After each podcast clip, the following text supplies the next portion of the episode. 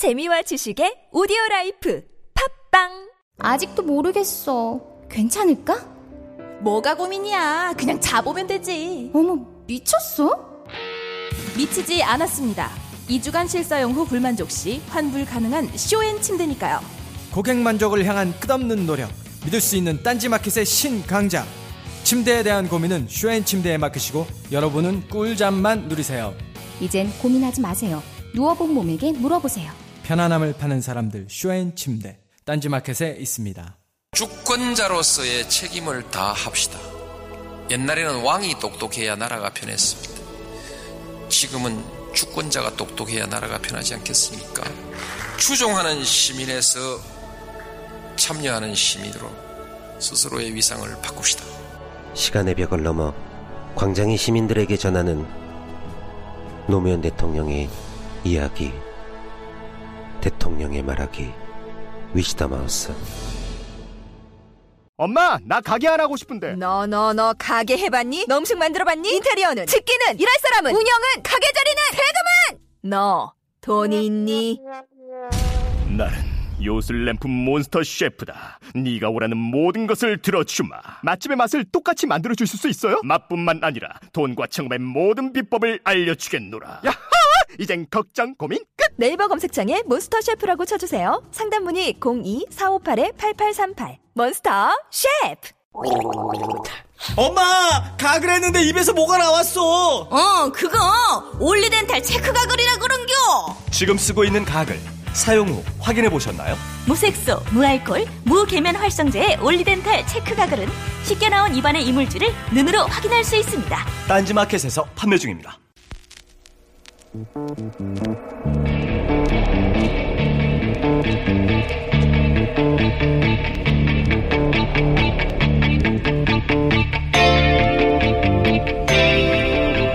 안녕하세요. 김원준입니다.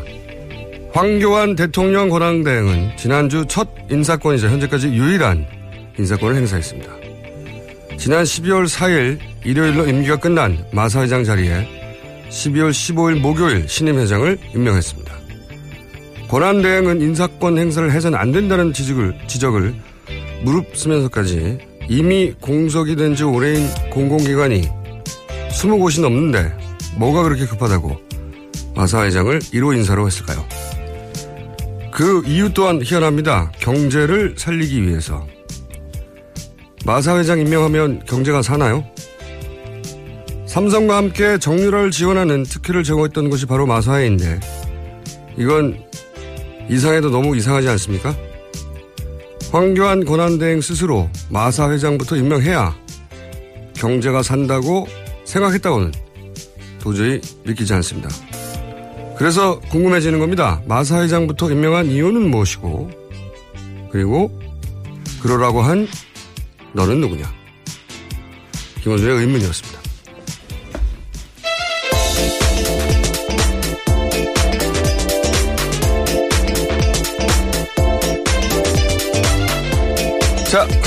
첫 순서 시사인의 예, 김은입니다. 다시 시사인의 아, 좀 낭낭하게 예, 예, 저 시사인 김은지 기자입니다. 두 번에도 낭낭하진 않네요. 예. 자, 아, 오늘 첫 뉴스는 뭡니까? 예, 뭐 앞서 전해드린 것처럼요. 황교안 권한대행이 어제 이 국회 대정부 질의에 출석해서 한 발언이 이 보도되고 있습니다. 이 더불어민주당 김진표 의원이 이 선출되지 않은 분이 인사권 행사를 강행하고 있다. 어떻게 생각하느냐라고 질문을 하자 황 대행은 경제가 어려운데 조금이라도 경제를 살리는데 도움이 되고 싶다라고 말을 했는데요. 이 황교안 권한대행은 첫 인사권으로 이 한국 마사회장 인사를 단행한 바가 있습니다. 제가 이제 이거 굉장히 보기에 중요한 뉴스인데 언론이 제대로 다루질 않아가지고 일부러 오프닝도 했는데 일단 일단 컷을 한번 들어, 들어보시죠. 정확하게 뭐라고 했는지.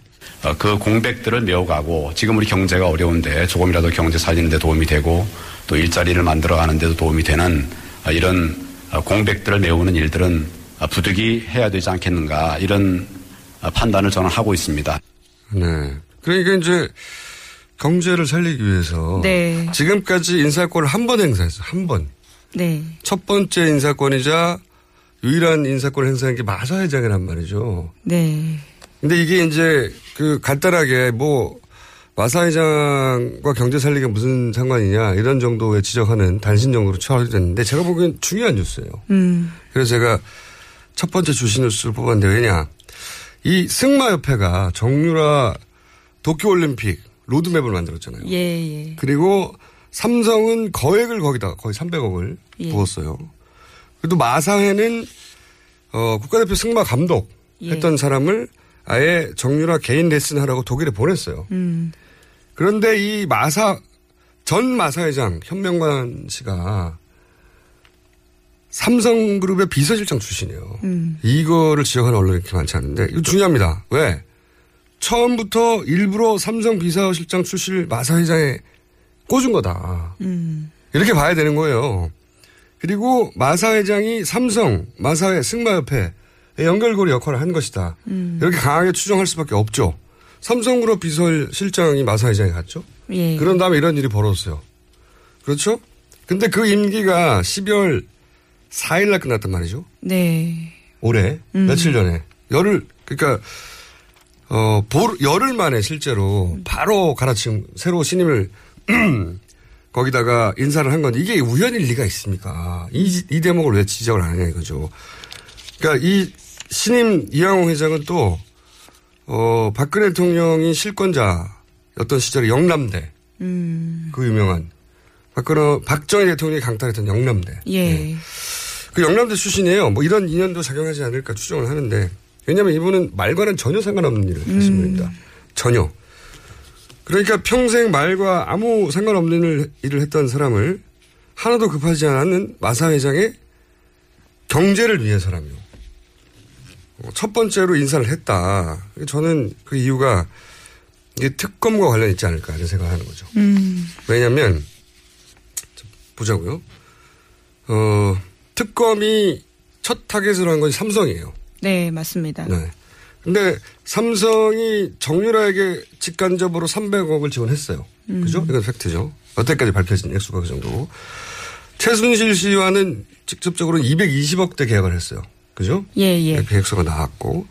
그 다음에 특히 최순실 씨 개인 회사에, 명백한 개인 회사에 비덱 등등의 80억을 직접 입금했어요. 예, 맞, 그렇죠. 네. 이건 직접 넣었기 때문에 굉장히 구체적인 정황이에요. 그죠? 재단을 통해 했는 게 아니고 직접 넣었다고 삼성이. 이렇게 삼성이 정유라 씨, 최순실 씨에게 직접 돈을 넣었고, 음. 그리고 정권이, 어, 삼성한테 혜택을 주고, 이 두 가지가 연결되면 대통령 뇌물죄가 끝나는 거예요. 음. 그렇잖아요. 그런데 삼성이 돈을 넣은 건 다 말과 관련된 거거든요. 그러니까 빨리 회장을 선임해서 마사회 쪽을 관리를 할 필요가 있지 않았을까. 음. 굉장히 시급한 거죠, 이게. 이런 추정이 가능하다. 매우 유리하, 어, 예리하다고 할 수 있죠. 예언가. 그러니까 그 다음 질문을 할 수밖에 없는 거예요. 이게 뭐, 이거 경제 급한 것도 아닌데. 음. 누가 이렇게 시급하게 마사 회장부터 임명해 했을까 음. 질문해야 되는 거죠. 그리고 이런 추정을 이제 전제를 해보면 황교안 권한대행은 어, 권한대행이 아니고 그 인사를 지시한 사람이 실제 권한대행이다. 음. 저는 그렇게 생각하고 그 인사를 지시한 사람이 실제 특검도 대비하고 있다. 뭐 저는 이렇게 추정을 합니다. 자, 요 얘기는 오늘 연결된 뉴스가 몇 가지 있어요. 자, 다음 뉴스 전해주십시오. 예, 예. 한겨레 단독 보도로 이 최순실 씨의 변호인 이경재 변호사에 관한 기사가 나와 있는데요. 이 최순실 씨가 검찰 조사 과정에서 이 변호사의 변호에 답답함을 느꼈다라면서 심지어 검사들한테 다른 변호사를 알아봐 달라 이렇게 부탁했던 것으로 전해졌다라고 보도하는데요. 그 이경재 변호사 같은 경우에는 김기춘 전 실장이 검찰총장일 때 이 대검 공안 3과장 직무 대리를 했었고요. 또 우병우 전 민정수석과도 인연이 있는데 우 전 수석의 장인인 이 이상달 정강 중기회장과 이 인연이 있다라고 알려져 있습니다. 한겨레의 기사인데, 어, 굉장히 중요한 기사예요. 제가 보기에는. 첫 번째 음. 뉴스와 연결되는. 그래서 제가 이 주시 뉴스로 뽑았는데, 어, 한겨레는 여기서 기사 끝나버렸어요. 이러면 안 되지, 한겨레. 의미를 짚어줘야지. 최순실 씨가 다른 변호사 알아봐 달라고 했다. 예. 이경재 변호사는 김기춘 전 비서실장과 관계가 깊다. 여기서 기사가 끝나면 안 되는 겁니다. 이게 왜 중요하냐. 그동안 태블릿에 집착해 왔잖아요. 그렇죠. 최순, 그 박근혜, 최순실 이쪽 진영에서는 태블릿에서 굉장히 집중해 왔어요. 그리고 저 열흘 전부터 이게 이제 태블릿을 증거 부동의 해서 재판 음. 과정에 빼버리려고 하는 그런 전략이다. 그리고 이걸 외부에 맡기려고 할 것이다. 음. 예언해 왔지 않습니까? 네네.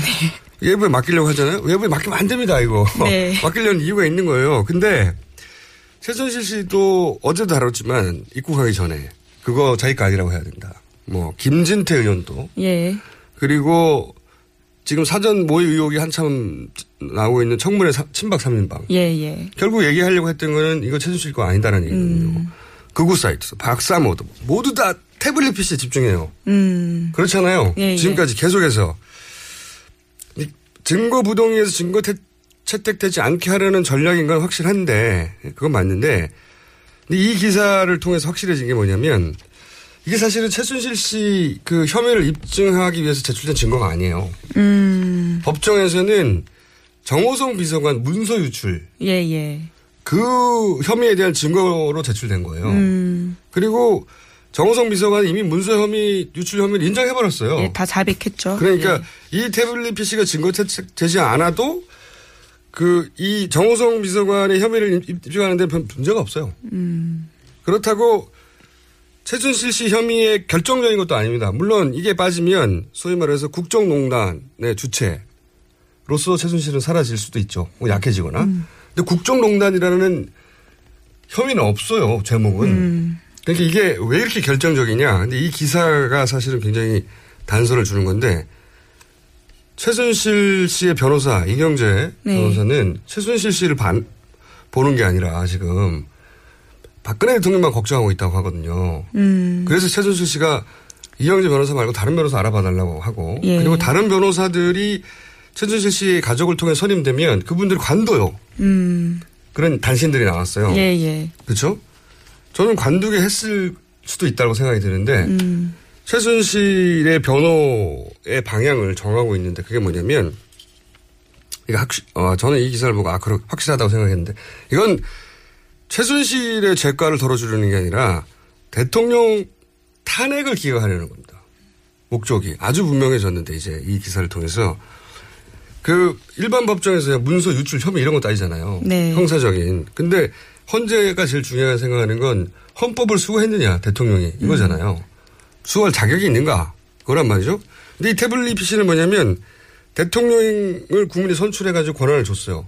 근데 대통령이 그 권한을 다른 사람 일반인한테 줘버린 거예요. 일부러. 예, 그렇죠. 예. 헌법을 수호할 자격이 없어지는 거예요. 네. 그 결정적인 증거물이 이 태블릿에 있는 겁니다. 그러니까 탄핵 기각용이다 이게. 음. 그 지금 벌어지고 있는 재판용이 아니라 대통령이 헌재 가 있는 탄핵 심판을 기각시키기 위한 용도. 라고 생각해야 이 모든 게 풀리는 겁니다. 예. 그래서 제가 나이가 많고 태블릿을 잘 모르고 예. 법률을 잘 알고 그런데 사실상 권한 대행을 하면서 어 그리고 이경재 변호사하고 친한 예. 어 그분이 탄핵과 특검을 모두 대비하고 있다. 음. 그렇게 추정한다. 예. 그래서 굉장히 중요한 기사라고 생각하는 겁니다. 이렇게까지 기사를 써줘야지 한결에 이거 잘못했어요. 아이고. 기사를 쓰다 말았어요. 네. 잘난 척 한번 하고요. 다음으로 넘어왔어요. 예, 이 중앙일보 단독 보도입니다. 최순실 씨가 이 삼성 돈으로 이 강아지 배변판까지 샀다라는 식의 제목인데요. 이 특검팀이 확보한 자료에 따르면 최 씨 모녀가 독일에 머물 때 사용한 이 생활비 지출 내역서와 그 입- 입출금 및 이 영수증 관리 목록을 보면요. 이 독일에서 최 씨 모녀와 함께 했었던 A 씨의 증언도 같이 있습니다. 이 생활비 전액을 삼성전자의 후원금으로 지원금으로 인출해 갔다라는 건데요. 이 돈으로 애완견용 배변판, 펜스, 아기 목욕탕 이런 것도 샀다라는 겁니다. 이 A 씨의 증언에 또 따르면요, 삼성 삼성 측에서 비용에 대한 질문을 한 번도 하지 않고 모두 지급해서 놀랐다 이런 이야기도 하고 있습니다. 음, 이것도 관- 연결되는 이야기죠. 그러니까 삼성이 지급한 돈의 성격을 말해주는 거죠. 예. 돈을 썼는데 묻지 않았다는 거잖아요. 잘 썼는지 안, 네. 안 했는 건지. 그러니까 그리고 이 돈을 쓴 방식을 보면 얼마를 쓸 거니까 먼저 내고 음. 그리고 그거를 돈을 다 썼다. 그 증빙을 내면 그 증빙이 옳은지 아닌지 돈을 제대로 썼는지 안, 떴- 안 썼는지 안 따지고 돈을 그냥 다 줘버렸다는 거잖아요. 예. 그 돈을 이게 기업이니까 어쨌든 돈을 다 썼다는 증빙만 있으면 적절하게 써였는지 안 써였는지를 따지지 않는다는 거잖아요. 음. 이 돈은 그냥 무조건 가게 돼 있는 거죠. 무조건 말하자면 그래서 이제 강아지 배변판 이런 것도 예. 삼성 돈으로 샀다는 거고 이건 다 연결해서 결국 이게 뇌물이다. 음. 뇌물이고 결국은 이 뇌물을 이렇게 준 이유가 뭐냐. 삼성이 얻을 게 있었다. 이걸 입증하면 대통령 뇌물죄가 입증이 되는 겁니다. 음. 네, 굉장히 연결되는 뉴스죠. 근데 뇌물죄 적용이 돼서 인정될 것 같은데요. 좀 너무 많은 증거가. 자, 네. 네. 다음 뉴스. 예, 이 JTBC 단독 보도인데요. 이 김영재 의원의 대표 시술인 실 리프팅 사업의 중국 진출을 위해서 이 김장수 주중대사까지 나선 사실이 확인됐다라고 보도했습니다. 이 김장수 전 국가안보실장은 이 주중대사로 지난해 3월 말에 임명이 됐는데 출국하기 직전에 이 안종범 전 수석이 급하게 연락이 와서 김영재 원장이 개발한 이 성형용 리프팅 실을 중국에 진출하도록 도와달라 이렇게 요청받았다라는 겁니다. 어, 끊임이 없네요. 어. 이게 이제 7시간하고 연결된 분인데, 김영재 의원은 끊임없이 등장, 초반부터 등장한 분이죠. 예. 네. 컨설팅 업체를 통해서 해외 진출을 시켜주라고 했더니, 컨설팅 업체가 자격이 안 되다고 했더니, 컨설팅 업체 국정원하고 구세청에 가서 박- 풍지 박살, 풍비 박살을 내버렸다는 뉴스가 한 두 달 전에 나왔죠. 예, 예. 대통령 순방도 따라가고 뭐 서울대 외래교수 자격 엄대되고 서울대 쓰지도 않는 시를 구입해주고 그런데 이제 중국 대사 주중 대사로 가는 양반한테 중국에 좀 진출시켜달라고 지금 경제수석 했다는 거 아닙니까? 예, 네. 예. 이게 보안 손님이고 이분이 수요일 날마다 휴지인데 대통령도 수요일마다 일정이 없고 네, 이분을 파야 됩니다. 예. 7시간도 나오고 다 나올 거라고 봐요. 다음 뉴스는요? 예, 이 TV조선 단독 보도입니다. 이 특검이 최순실 씨의 개인 비서가 이대 교수들에게 쇼핑백 6개를 전달했다라는 진술을 확보했다라는 보도인데요. 이 개인 비서 S씨는 이 그런 진술을 하면서 쇼핑백을 전해주기만 하면 된다라는 최순실 씨의 지시 내용도 털어놨다라고 전해지고요. 또 특검은 이를 입증하기 위해서 관련자들에 대한 계좌 추적도 진행 중인 것으로 알려졌습니다. 아, 굉장히 클래식하네요.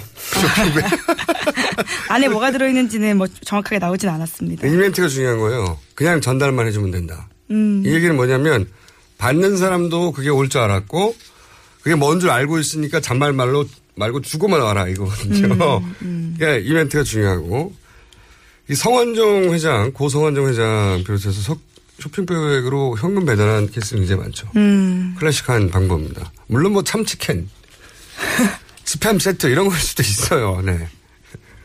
근데 그런 거는 그냥 택배시키죠, 택배. 예, 뭐 무게가 굉장히 좀 다를 것 같아요. 택배 시키고 예, 아니 예. 부피가 큰 거면 상품권 주면 됩니다. 예.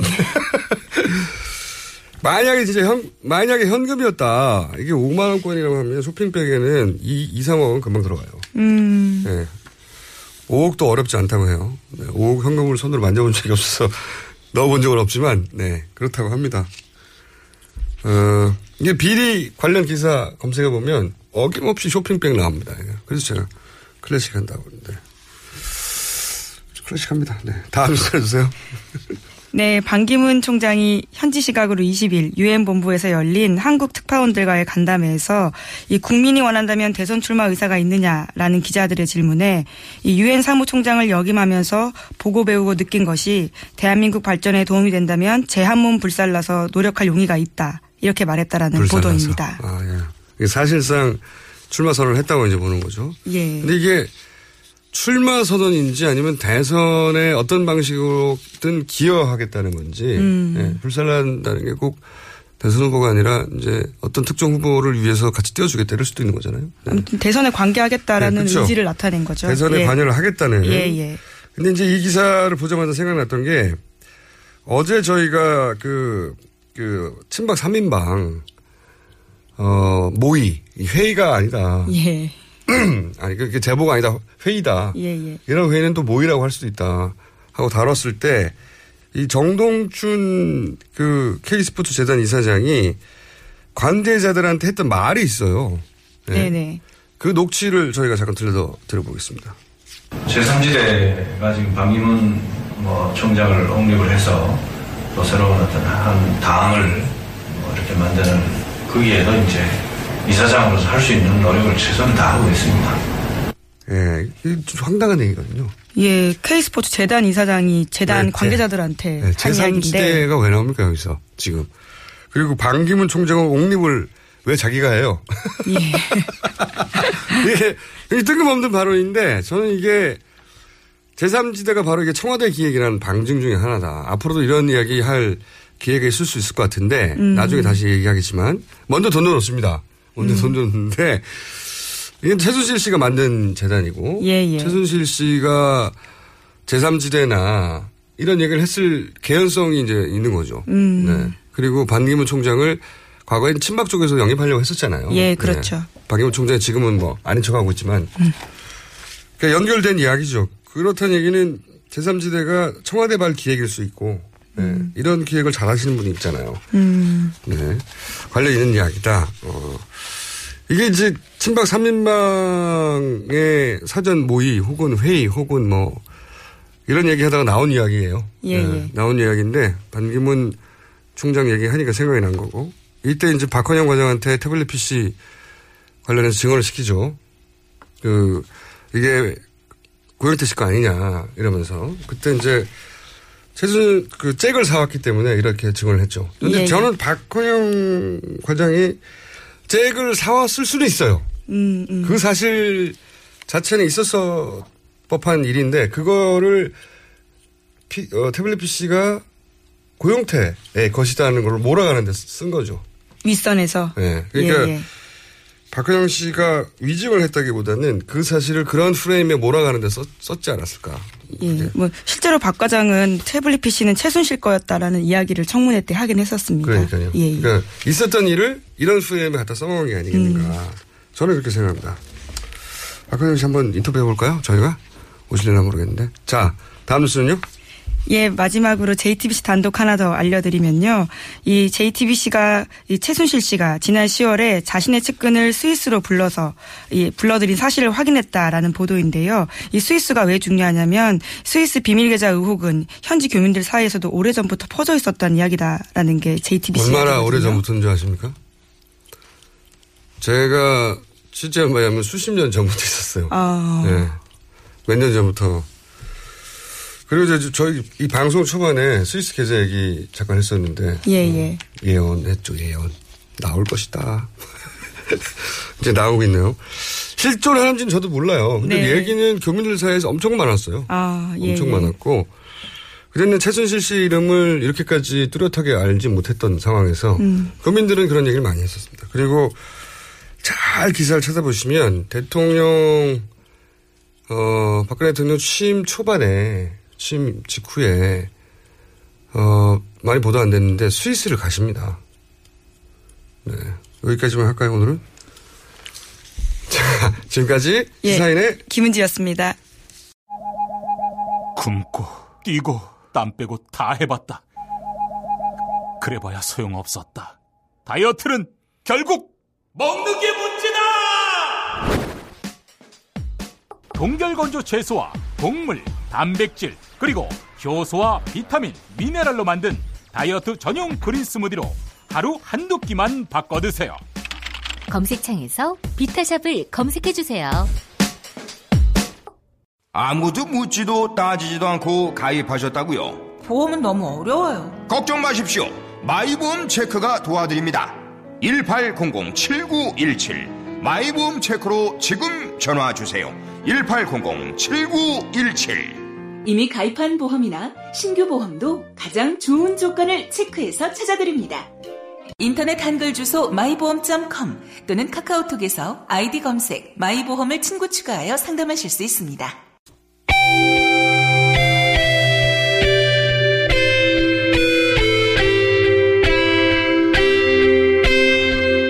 항상 나라를 생각합니다. 이혜운의 나라 걱정.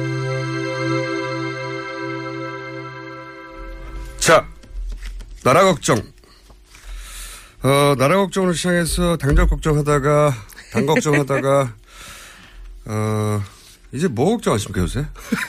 다시 나라 나라 걱정이야. 탈당 걱정으로. 근데 이건 아마 의원님이 방송을 통해서 처음 얘기하시는 걸 거예요. 그래서 제가 보기엔 나름의 특종이 될 것 같은데. 이현 의원님, 지난 주말에 그것이 알고 싶다 보셨죠? 네, 봤습니다. 대통령 오촌 살인 사건. 네. 네. 근데 이현 의원이 이 오촌 살인 사건 방송을 눈여겨 어 봤던 이유가 있어요, 그죠? 아, 네. 제가 거기 나오시는 분을 잘 알기 때문에. 네. 사망한 박영철 씨뿐만 아니라 박영수 씨도 알아요. 이분이. 이현 의원님이 개인적으로도 알고 또그 대통령 가까웠을 때 사실상 대통령하고 굉장히 가까이 있었잖아요. 경호대장 역할을 하셨고 제가 그때 당시 대변인을 했으니까 뭐 전국을 다닐 때 같이 많이 다녔죠. 근데 박근혜 대통령은 어 박영철 씨 사망 이후에 모른다고 했어요 그 사람을. 박영철 씨를 아 그러니까 모른다고 하셨어요? 네 모른다고 한적 있습니다. 어머 말도 안 되는 건데 어쨌든 아니 오촌 조카인데를 몰라요? 모른다고 그랬어. 평소에 보는 사이가 아니라고. 말도 안 되는 건데. 자, 어, 제가 오늘 여쭤보려고 하는 거는 2007년 이명박 박근혜 그 치열했던 경선에 늘 같이 다녔어요. 전국에 네. 유세도 다니고 토론회도 다니고. 그리고 이제 공식 행사장에 보면 바로 뒷자리에 앉아 있고. 네 네. 네. 왜냐면 사실상의- 경호대장이었으니까. 사실상의 보디가드였으니까. 네. 그런데 그 얘기 하려는 게 아니라 직함이 경호대장 맞나 하여튼 하여튼 경호 일을 실질적인 했어요. 역할이 경호대장. 예, 역할이에요. 실질적으로 그런 네. 역할을 했었죠. 근데 이제 그 캠프에 공식 직함은 없었을 거라고 제가 알고 있는데. 왜냐하면 저희 캠프는 누구도 공식 직함은 없었어요. 제가 이 얘기를 드린 이유는 뭐냐면 그런 인연도 알고 제가 알기로는 사적 인연도 좀 있으신 걸 아는데 그래서 그 사망한 박영철 씨와 박영수 씨 두 분 다 경찰이 주장하는 것은 경찰이 신청한 증인들이 있었어요 그때 그 증인들도 매우 의심스러운데 어쨌든 증인들이 경찰 쪽 증인이죠 네, 검 검찰 쪽 증인들은 나와서 자살이라고 말하며 자살의 이유가 둘 사이가 굉장히 나빴다 이런 이제 증언들을 했어요 법정에서 둘이 나쁜 사이가 아니었던 걸로 알고 있는데요. 그게 이제 좋은 사이였던 걸로 알고 있는데. 그렇죠. 그게 이제 가까운 분들이 하는 일관된 얘기예요. 네. 두 사람 매우 가까웠다. 그리고 박영수 씨가 누구랑 뭐 이렇게 사이가 나쁠 그런 분이 아니었는데. 성격적으로도 굉장히 소심하고 음, 둘 사이는 아주 친했다. 그- 그렇게 알고 계시죠. 네. 본인도. 네. 예. 두 분을 생전에 보셨고 음, 가까운 편이셨고 그중 한 분하고는 네. 예. 그래서 그걸 눈여겨 보신 거 아닙니까 그 방송을. 네, 왜냐하면 그 사실 용철 씨가 사망했을 때 도저히 납득할 수가 없었거든요. 그렇죠. 왜냐하면 용철 씨는 하여튼 학교 때부터 이렇게 운동하고 일종의 나쁘게 얘기하면 뭐 이렇게 약간 조직 폭력배 같은 그런 느낌이 풍도 맞잖아요. 뭐. 네, 하여튼 뭐 그런 느낌이 있고 예. 뭐 체구 어릴 자체, 때는 그냥 느낌이었고 나중엔 실제로 됐죠.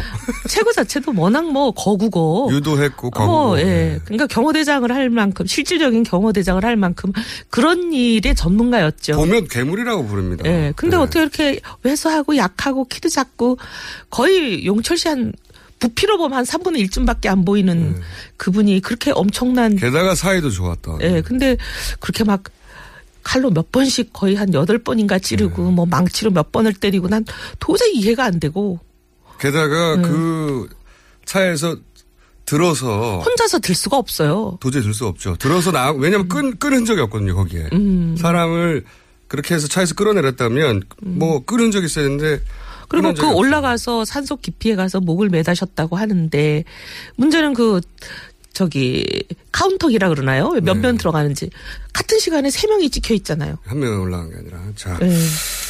그래서 저는 이 얘기를 하게 될 줄은 모두들 예상 못 하셨겠지만 박용철 씨 생전에 아주 잘 아셨던 분이고 또 어떻게 하다 보니까 사적으로 그 전부터 알고 계셨대요. 희한한 인연이죠. 네.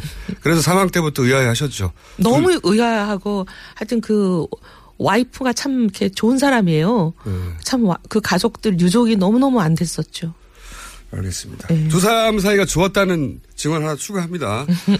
추가하는데 경찰은 어 재수사를 할 수 없다고.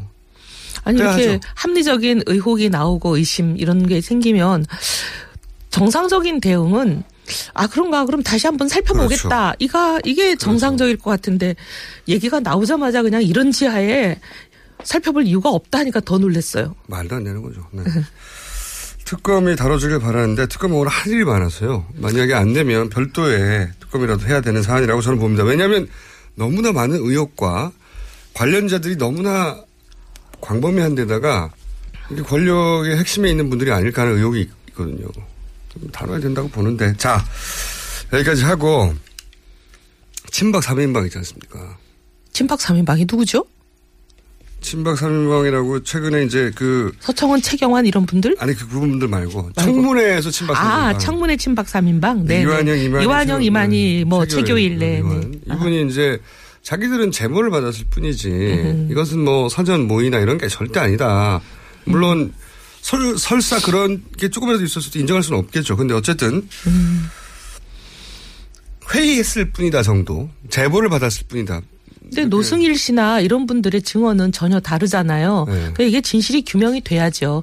양쪽의 주장이 완전히 지금 뭐 일치하지 않고 서로 평행선을 달리는 거 아니에요? 누가 먼저 연락했다부터 다르죠. 네. 다르고 처음에는 뭐 아니다라고 했다가 만난 게 드러나니까 그다음부터 하나씩 인정하는 그런 형국이라 이 우리 의원님들의 의혹을 벗기 위해서도 의, 의원님들이 국민들 앞에 한 점 의혹이 남지 않도록 진실 규명하는 게 의원님들 위해서 필요합니다. 근데 이제 그 이분 들이 혹여 본인들한테 불리한 점이 있으면 그거를 다 밝힐 리가 없잖아요. 이거 어떻게 해야 됩니까? 아니, 검찰이 이거는 수사해야죠.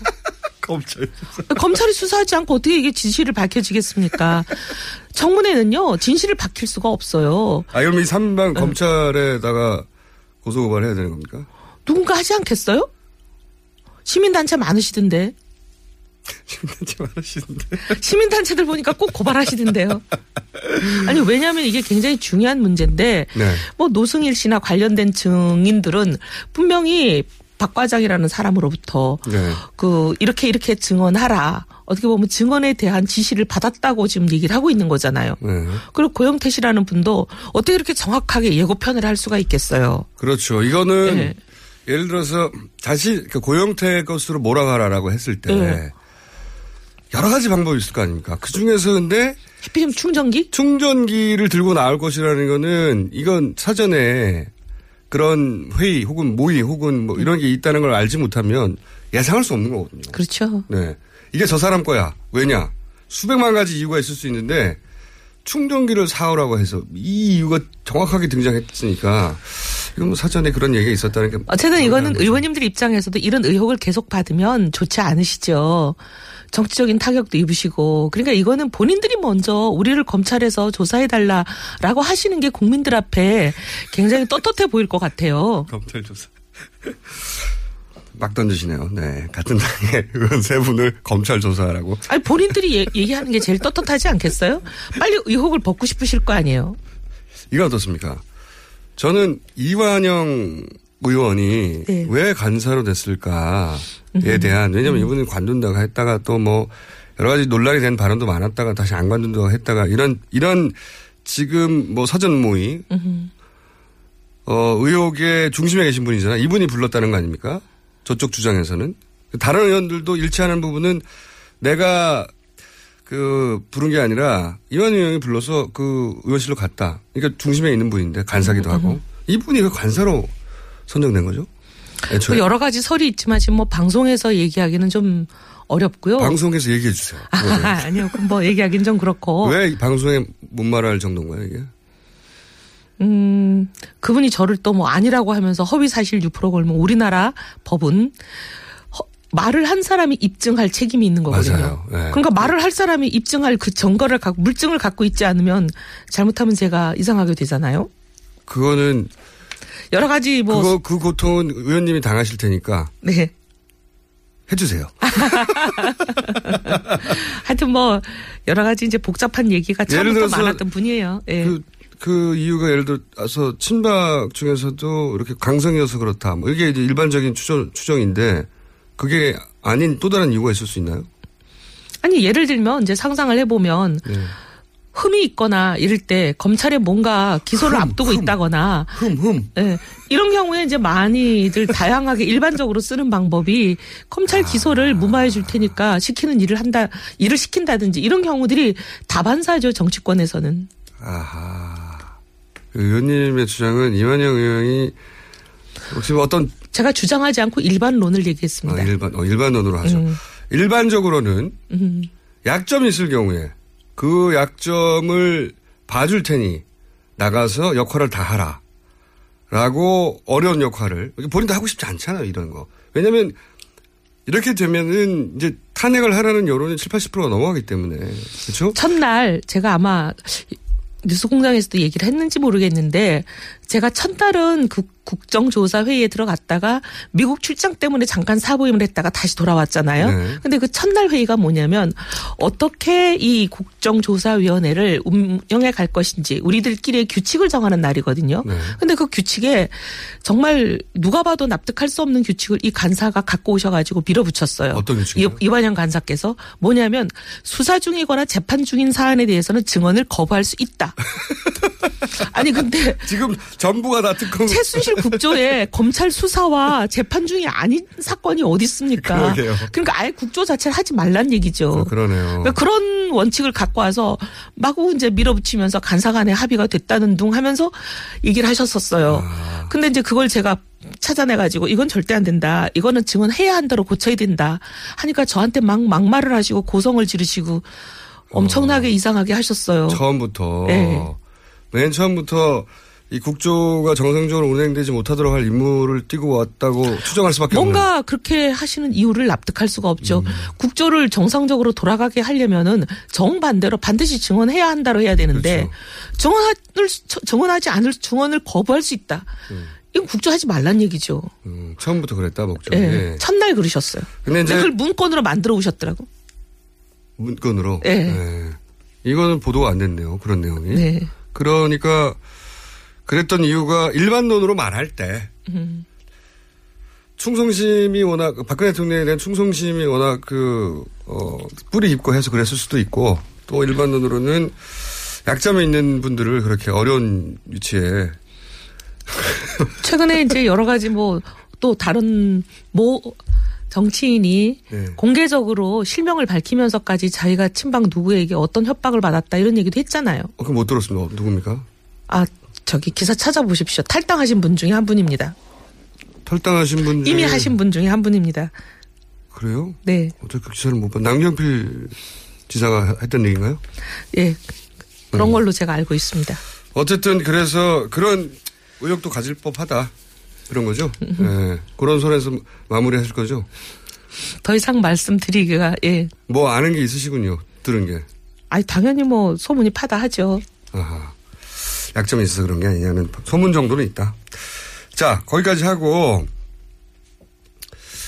이제 이 얘기를 해야 될 것 같아요. 굉장히 중요한 얘기인데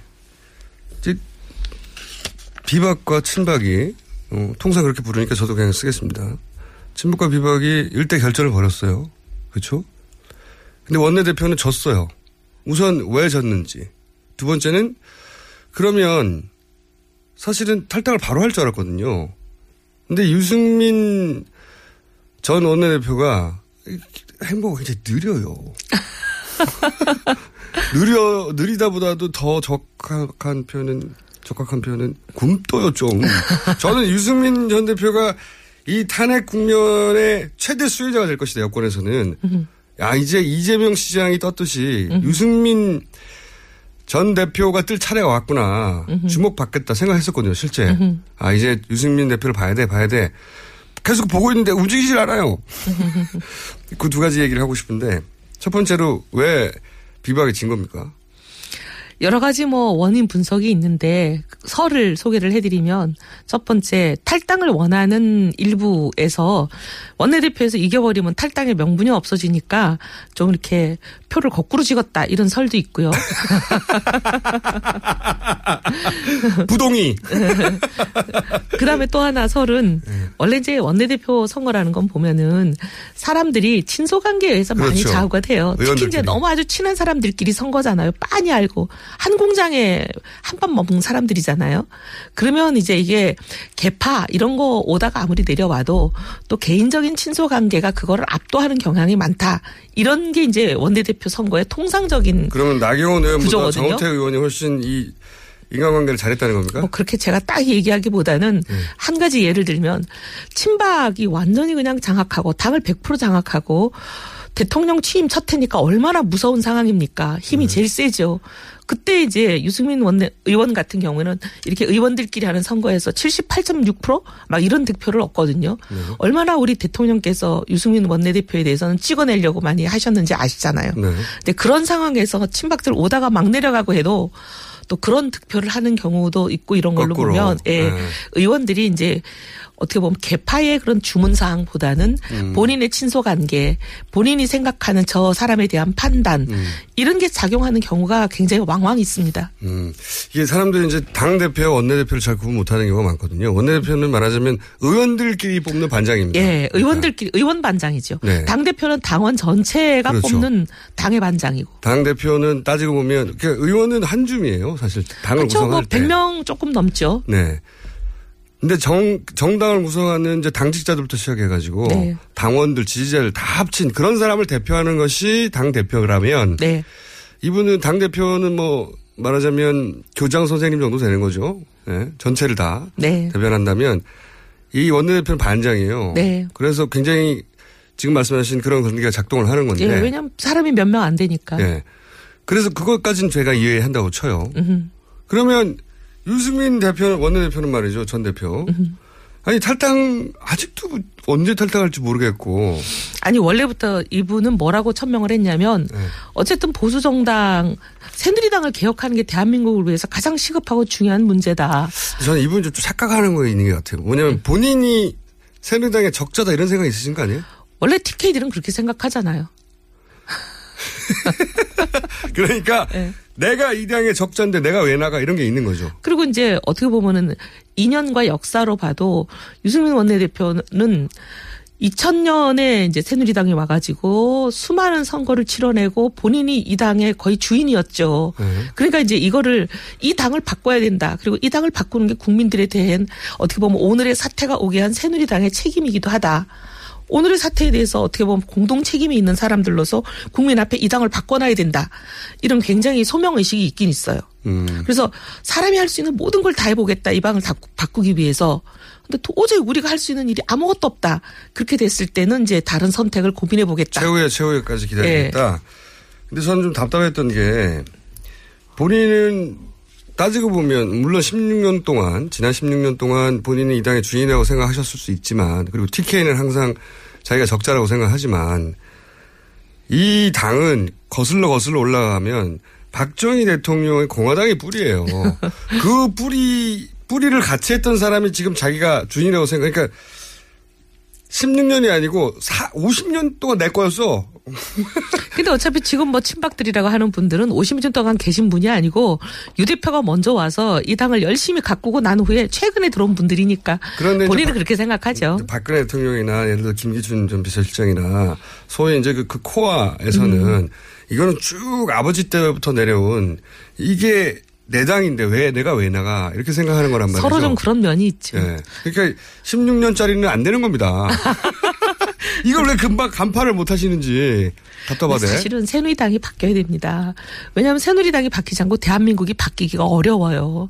근데 오늘을 이 사태를 가져온 대한민국 이대로 우리가 덮고 갈 수는 없잖아요. 언제 탈당합니까 그래서? 오늘 아마 오전에 지금 이 시간에 이제 다들 모였을 겁니다. 소위 유승민 의원과 김무성 의원 등등 소위 당에 대해서 개혁이 절실하게 필요하다고 공감하는 많은 사람들이 지금 모여서 그 문제를 아마 결론을 오늘 내리지 싶어요. 언제 나가나요? 그거는 이제 날짜는 왜냐면 크리스마스. 아니요. 왜냐면 의원들이 지금 자기가 아무리 결정을 해도 최종 결정은 자기를 뽑아준 지역구민 그리고 지구당의 당직자들에게 사실 얘기도 하고 일종의 뭐 아무리 그렇지만 오케이 정도의 이런 신년 받아야 되거든요. 아유 신년까지 넘어가지 않으려고 노력하죠. 그래요? 올해 안에 해결을 한다. 올해 안에 하는 게 다들 만약에 탈당을 할 거면 올해 하는 거 올해 안에 하는 것이 새해를 기분 좋게 맞이하도록 국민들께 드리는 선물이 아니겠냐. 새해에도 탈당하니 많이 이런 걸로 뉴스를 장식하는 거는 국민에 대한 도리가 아니다. 이런 예, 생각들을 사실 하는 것 보수 같아요. 지지자들 이미 지쳤어요.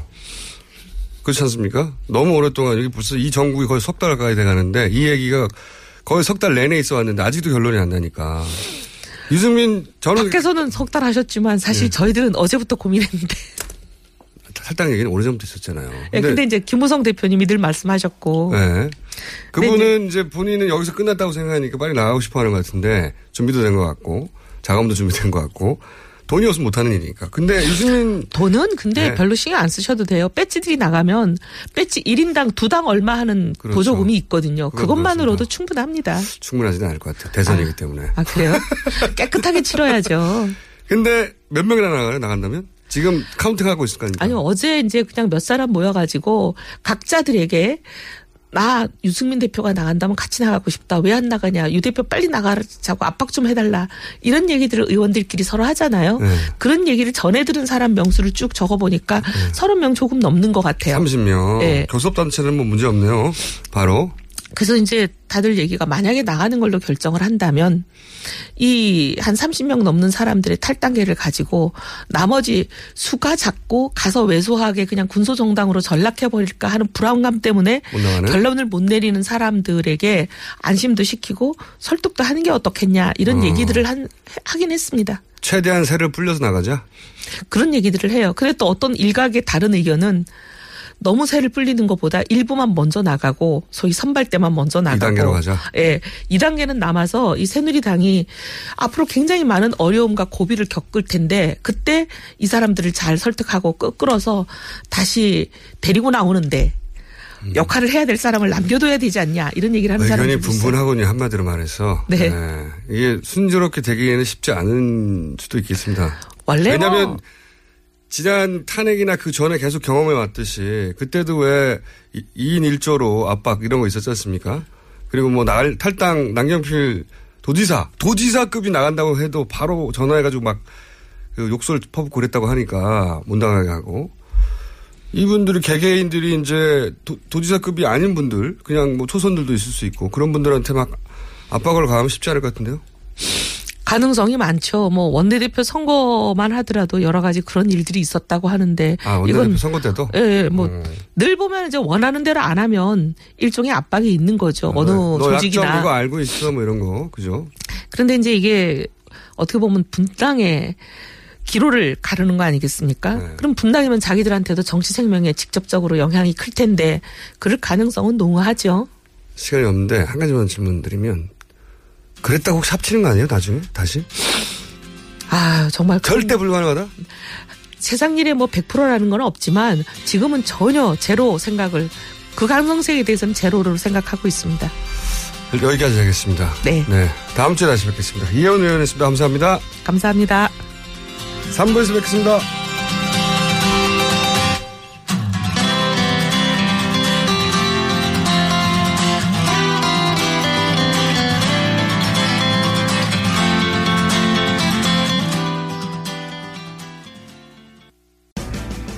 우리 동네에서 일어나고 있는 다양한 소식들을 전하고 모두가 마을을 활용할 수 있도록 도와드리겠습니다.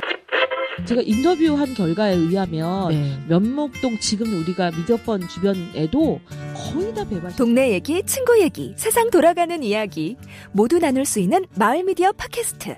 마을 미디어 팟캐스트 참여 방법은 검색창에 서울 마을 미디어 지원센터를 검색하시거나 전화 02-3141-6390, 3141-6390으로 연락 주시면 됩니다.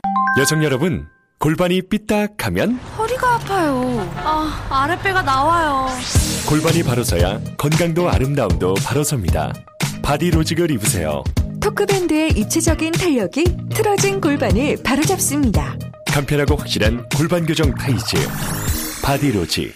삐딱한 남성 골반에도 역시 바디로직. 바디로직의 효과를 못 느끼셨다면 100% 환불해드립니다. 자세한 환불 조건은 홈페이지를 참조하세요. 태산이 높다 하되 하늘 아래 메이로다. 오르고 또 오르면 못 오를 리 없건만은 사람이 제 안이 오르고 뇌만 높다 하나니 영어가 어려운들 하늘 아래 말이로다. 백일 좀삼 듣고도 들으면 안 들으리 없건만은 사람이 제 안이 듣고 영어 탐만 하나니. 한국 최고의 외국어 라디오 방송 TBS EFM 101.3 Korea's number one foreign language station, TBS EFM 101.3.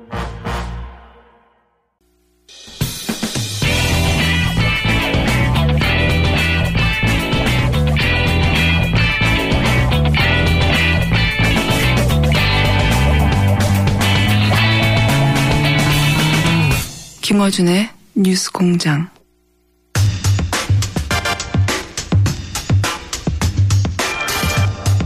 네, 제가 악마의 변호사라고 했는데, 어, 이제 지난주부터 바꿨습니다. 정편 사대 천왕이라고. 정편 악마, 최대. 악마, 악마로 합시다, 차라리. 악마로. 예. 사대천왕은 누군가를 수호해야 되는데, 그게 별로 이렇게 좋아 보이진 않네요. 정편에 가장, 어, 많이 출연한, 중국 출연하는 분, 네 분을 뽑았더니, 서열 3인가 정도. 아니에요. 저 10위 안에도 못 들어왔어요. 출연 횟수로 따지면. 저는 여러 군데 나가서 많이 나가는 거지, 출연 아. 횟수로는 10위 안에도 못 들어와요. 아, 그렇죠. 예. 많이, 그 모든 종편을 커버하는 사대 천왕 중에. 발을, 발을 여러 군데 걸쳐놨다 정도? 예. 사대 천왕 나오셨습니다. 아, 근데 다른 얘기하기 전에 저희가 이제 12월 27일 화요일 날 네. 7시에 새벽에 나오라고요. 네, 공개 방송을 하는데 이 공개 방송이 이제 제가 이 얘기 왜 들- 드리냐면 원래 수요일 날 게스트인데 양지열 변호사님도 그때 나오십니다. 그래서 잠깐 그 근데 뭘 하겠다는 건지, 뭐 아니면 누구를 몇 명이나 모시겠다는 건지, 뭐 이런 것도 안 가르쳐 줘요, 어떻게? 제작진에서. 그런 어 꼼꼼한 기획 같은 거는 제 스타일이 아닙니다. 아, 그냥 스타일이 되는데요? 아니고 저는 특집 일단 뭐 감사? 송년 이런 거 아니고 저 그런 거 싫어요. 네. 그게 호들갑다는 거는 이 행사의 제목은 일곱시다. 일곱시다. 올 테면 와라. 제목은 일곱시다 올 테면 와라 행사고요. 예. 어 사실 오전 7시 공개 방송을 한다는 계획 자체가 무모하잖아요. 그러게요. 예. 7시까지. 그럼 저는 7시보다 훨씬 전에 와야 한다는 얘기겠죠? 그렇죠. 예. 무모한데 뭐 어때 재밌잖아요.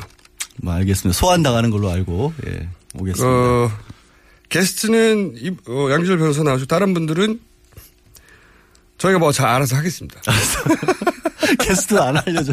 누가 나오시는지도 네. 궁금하면 와서 보시면 되고 몇 어, 분이나 뭐 초, 초대장 이런 거 있어야 하는 거 아니에요? 그런 것도 그러니까? 사실은 이게 일곱시다 보니까 한 분만 오실 수도 있고요. 야. 그리고 너무 많이 와서 공개홀에 다 못 들어가고 네. 로비에서 TV를 볼 수도 있어요. 공개홀에 몇 분이나 들어가시는데요? 안 세봐서 몰라요. 아, 진짜. 그래, 아, 초청, 초청하는 쪽에서 너무, 무- 너무 무관심한 거 아닌가? 일단 근데 이제 지방에서 오시는 분은 멀리서 오셨는데 음. 혹시 못 들어오실까봐 쿼터를 저희가 아, 지방 무대? 어, 지방 선착순 50명. 50명. 지방의 기준은 1 시간으로 주소는 상관없고요. 행정구역상 주소는 상관없고 차로 1 시간 이내는 지방을 안 치고 있습니다. 뭐 새벽 시간에는 한 시간 넘어서 걸리는 곳이 거의 없는데 수도권에는 그러면 그러니까 수도공원은 주소가 어딘지 수- 어, 지방이 아닌 거죠. 주민등록증 참, 참 가지고 와야 되는 거예요. 그럼 네, 그분들은 아니요. 이제 출발할 때 예. 미터기를 찍고 자, 예. 이 지방에 계신 분들만 저희가 신청을 따라봤습니다. 샵 0951에 50원 저요 하고 문자를 보내시면 저요 문자도 네, 그냥 저요 길게 말고 저요 하면 저희 이제 제작진이 연락을 드릴 겁니다. 뭐 가고 싶어요 이런 것도 아니고 그냥 네, 저요. 긴 거 귀찮아요. 그냥 아. 저요. 그러면은 알겠습니다. 저도 저도 저요 이런 거 보내시면은 그리고 이제 저희가 만약에 공개월에 다못 들어가면 어, 그 로비겠군요. 바로 앞에. 로비는 굉장히 넓어요. 예, 네. 사실. 예, 거기 사실 천 명도 들어갈 수 있어요.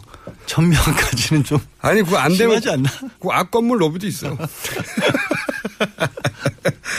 그리고 이제 끝나면 어 저희가 이제 그 장소를 마련해 가지고. 아, 9시까지 끝나고 나서. 아, 끝나고 그 나서 이제 뒤, 뒤풀이가 있다. 뒤풀이 있다는 얘기는 PD가 안 해주던데. 저한테. 뒤풀이라고 해봐야 그냥 사진 찍는 거예요. 네, 사진 사진 찍고 그 중에 이제 먼저 오신 분들 선물도 좀 나눠준다고 하는데 음. 예, 선물 뭐 대단한 게 있을 것 같지는 않고요. 이 상암동으로 오시면 되는 거죠, TBS. 올 테면 와라, 이거, 올 테면.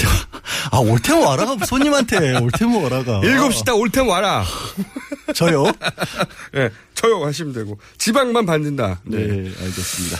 자, 오늘 하실 이야기는 뭐냐면 이겁니다. 태블릿 PC에 대한 걱정을 우리가 계속 많이 하고 있어요.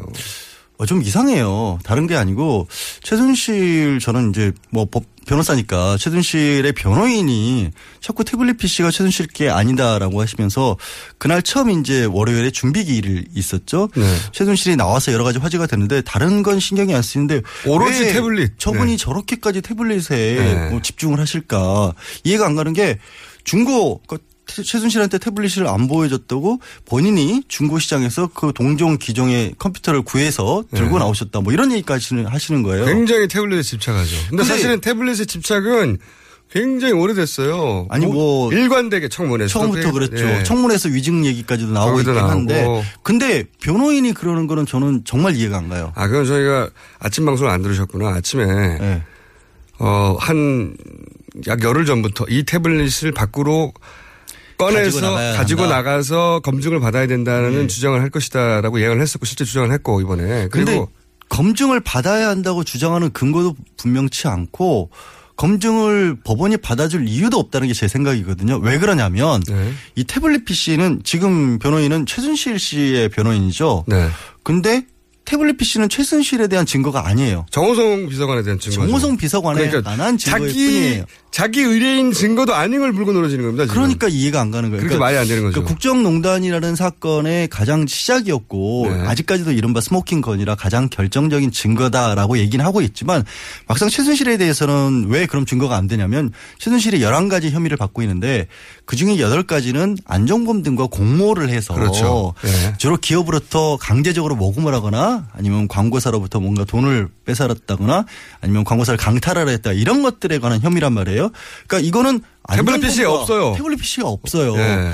태블릿 PC에 들어가 있는 것들은 문건들인데 그중에 47건 가량이 공무상 비밀 누설에 해당한다고 검찰은 봐서 정호성 전 비서관을 기소를 했고 그 기소한 데 대한 증거가 태블릿 PC도 정확하게는 아니고 그 안에 들어있는 문서들이 증거로 적시가 그렇죠. 된 거거든요. 그 기계 자체가 아니에요. 예.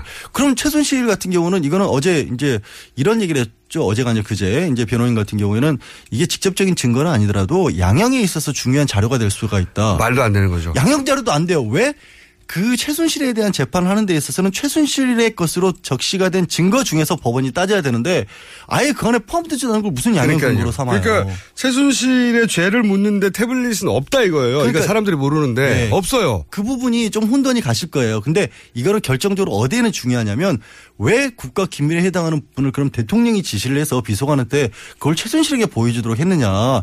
이거야말로 대의민주주의에 어긋나는 거고 국민주권주의에 어긋나는 게 아니냐라고 탄핵에 중요한 대통령의 헌법 위반에 중요한 사- 그렇죠. 기준인 거거든요. 그러니까 최순실 씨의 변호사 이경재 변호사는 이거를 최순실 변호를 위해서 이 태블릿 PC를 부동시키려고 하는 게 아니고 대통령 탄핵 심판에서 헌재가 이것을 헌법 위반의 사유로 볼까봐 그러면 부동에 하려는 거죠. 그러면 수입료를 저기 대통령한테 받아야지 왜 최순실한테 돈 받고 왜 거기 가서 그런 일을 하냐는 거예요. 그래서 제가 오늘 아침에 정확하게 분석했는데 이제 변호사니까 약간 눈치 채셨군요. 그, 그게 맞는 거죠. 저는 그렇죠. 저는 그 재판을 보고 그 재판에 그 주장하는 걸 보고 그리고 어제 한겨레가 이경재 변호사를 최 저는 이제 여기까지는 그 애매모호했던 게 뭐냐면 최순실도 그걸 원하나? 대통령이 탄핵에서 어 기각되도록 이 그 태블릿에 집착했냐 했더니 그게 아니라 이경재 변호사의 변호가 최순실 씨는 마음에 안 들어요 지금. 그, 런 보도도 저는 심지어 봤어요. 왜그 저도 처음에는 그렇게 생각을 했죠. 저도 처음에 그렇게 최순실 생각했어요. 입장에서는 가장 유리한 거는 그래도 어쨌든 대통령이 만약에 탄핵이 안 되면 영향력을 행사할 수 있을 것이고 극단적으로 말해서 최순실이 유죄 판결 받아도 대통령이 사면해 줄 수도 있는 거 아니에요. 단적으로. 아예 네. 그런 가능성 때문에 혹시 저도. 대통령을 전폭적으로 미는 쪽으로 했나? 저도 그렇게 생각했는데. 한겨레 보도에 따르면 최순실이 싫어하고 있다라는 거예요. 한겨레 보도는 거기서 끝나버렸는데 그러니까 그림은 사실은 이경재 변호사가 최순실의 변호를 하고 있는 게 아니라 대통령 탄핵에 대비한 변호를 하고 있는 거예요. 그러니까 그 부분이 참 저로서는 이해가 안 가는 부분. 저는 이해가 갑니다. 이해가 가세요. 아니, 여기서 최순실은 중요하지 변호사. 직업 윤리상 왜 자기 의뢰인을 제껴두고 다른 사람을 변호를 해요? 김기춘 비서실장과 밀접한 관계가 있다지 않습니까? 아, 그 법조계에서 오래 있는 사람치고 어느 정도 연이 안 닿은 사람은 없다고 근데 하죠. 공안에 있는 분이었고 뭐 공안통 출신이고 검찰에도 20년 가까이 몸을 그렇죠. 담았고. 검찰에서 공안 라인은 이 원 뿌리에 해당되는 분이 사실 김기춘 근데- 비서실장이거든요. 뿌리죠. 네, 뿌리. 하여튼 뭐 그런 생존한 분들 중에는 뿌리죠. 그럼 과연 태블릿 PC를 그럼 다시 돌아가서 네. 다툴 수는 애초에 있는 것이냐 또 그렇다 치더라도 이런 문제를 처치하고 나서라도 이게 어떤 주장을 하는 걸로 판사가 보느냐면 저는 근데 받아들일 수도 있다고 봅니다. 판사가요? 네. 그러니까 양 그 왜 주장하는지 이유서를 다음까지 굉장히 자세하게 써서 내라 그랬는데 그 이유서를 한번 봐야 할 것 같고 그 이유서가 정말로 뭐를 가지고 네. 그 판사에게 압력이 안 들어갈까요? 아 저는 압력이 안 들어갈 거할 수가 있는 상황이 아니에요. 아니 헌재 헌재에도 압력을 행사한 그 흔적들이 다이어리에 아, 있는데 그건 정확히는 업무일지에. 압력이라기보다는 네. 김영환 속의 일기에는 미리 알았던 게 아니냐라는 의혹을 미리 어떻게 압니까? 그게 압력에 의한 것이 또 주장하고 싶으신 거죠. 저는 압력은 아니라고 믿고 싶어요. 그래도 믿고 싶은 거고요. 네. 그냥 어 궁금해서 물었어 이러면 어, 알려줄게 그러나요? 그럴 수는 없겠지만. 자 그러니까 네. 영향력이라고 하죠 그냥 예, 영향력. 영향력이라고 하고. 근데 헌재 재판관에 대해서도 영향력을 행사할 수 있다는 그런 그런 의혹이 있다면 아니 이게 일개 1심 재판인데 근데 판단 기준은 명확해야 하는 거고요. 다른 것보다 사건과 관련이 돼 있지 않으면 이거를 어떻게 할 수가 없는 거거든요. 자기 사건이 아닌데. 제 걱- 유일한 걱정은 사실은 검찰에서 이미 포렌식 검사관이 이제 사실상 이것은 최순실 것이 맞다고 예. 확정을 해버렸단 말이죠. 여러 가지 이유로. 그 부분을 말씀을 드릴게요. 네. 이게 하나는 그러면 태블릿 PC인지 문서를 떠나서 지금 주장하고 싶어 하는 것은 이런 거죠. 이게 불법적으로 얻어진 증거라서. 그렇죠. 첫 번째는 증거. 자체로 쓸 수가 없는 거 아니냐. 네, 불법 취득했다. 예. 그런데 여기서 증거는 아까 말씀드렸다시피 태블릿 PC 자체가 아니고 그 안에 든 문서들이거든요. 네. 근데 검찰의 이른바 포렌식 기법이라는 게 다른 게 아니고 태블릿 PC를 열 때부터 하나하나 다 촬영을 하는 겁니다. 열어서 네. 찾는 과정, 그 안에 문서가 어디 들어있었다. 네. 이 경우에는